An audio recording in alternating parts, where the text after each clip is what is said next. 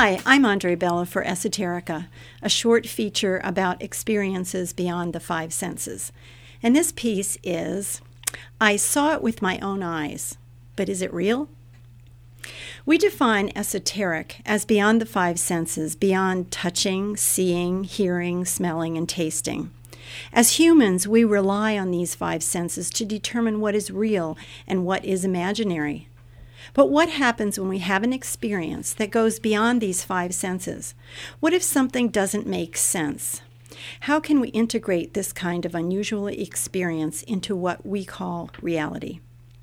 Recently, I visited my chiropractor who had just had a rather dramatic experience. I've been going to this guy for about 15 years. He's very professional to an extreme. He never talks about anything personal. So, over the years, I've gotten to know him well in his professional role. I tell him lots of stuff about myself, but he says very little about himself. When I go to him, his tone is always even, non emotional, friendly, straight laced, professional, more than anyone I've ever gone to. Until the day I went into his office and found him bursting to tell me about a weekend he had spent at the Omega Institute. He was totally animated and transformed. Was this the same person that I'd been seeing for 15 years? What could have gotten him so excited? He explained that he had spent the weekend attending sessions with a Mexican healer named Son of John. I had heard of this healer, but I didn't know very much about him. My chiropractor just couldn't stop talking about this healer. He's the real thing. I saw him heal lots of people. I can hardly believe it. My chiropractor was trying to bridge that gap between the rational and the esoteric. When we try to do this, there's always a moment of denial. Oh, there must be some trick to this. But on the other hand, when we pinch ourselves, check our sanity and our senses, there comes a point of realization that what we've experienced is real. And that moment is mind blowing. I was already an adult when my father told me the following story. Before I was born, my father's first wife died suddenly in childbirth. The last time he saw her, she was in her hospital bed just before the baby was born. She was an accomplished pianist, and my father recalled her laughing and pretending to play the Moonlight Sonata on the bed sheet. Within an hour, she was dead.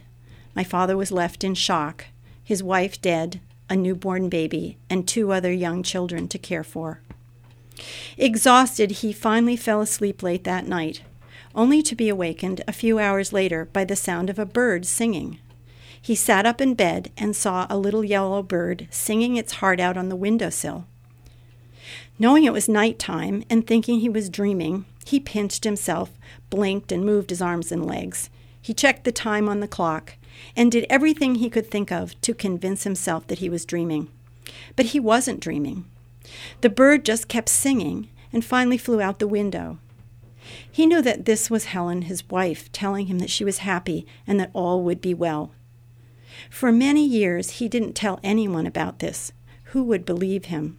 My father is a scientist, a very rational man, but there is no doubt in his mind that this actually happened.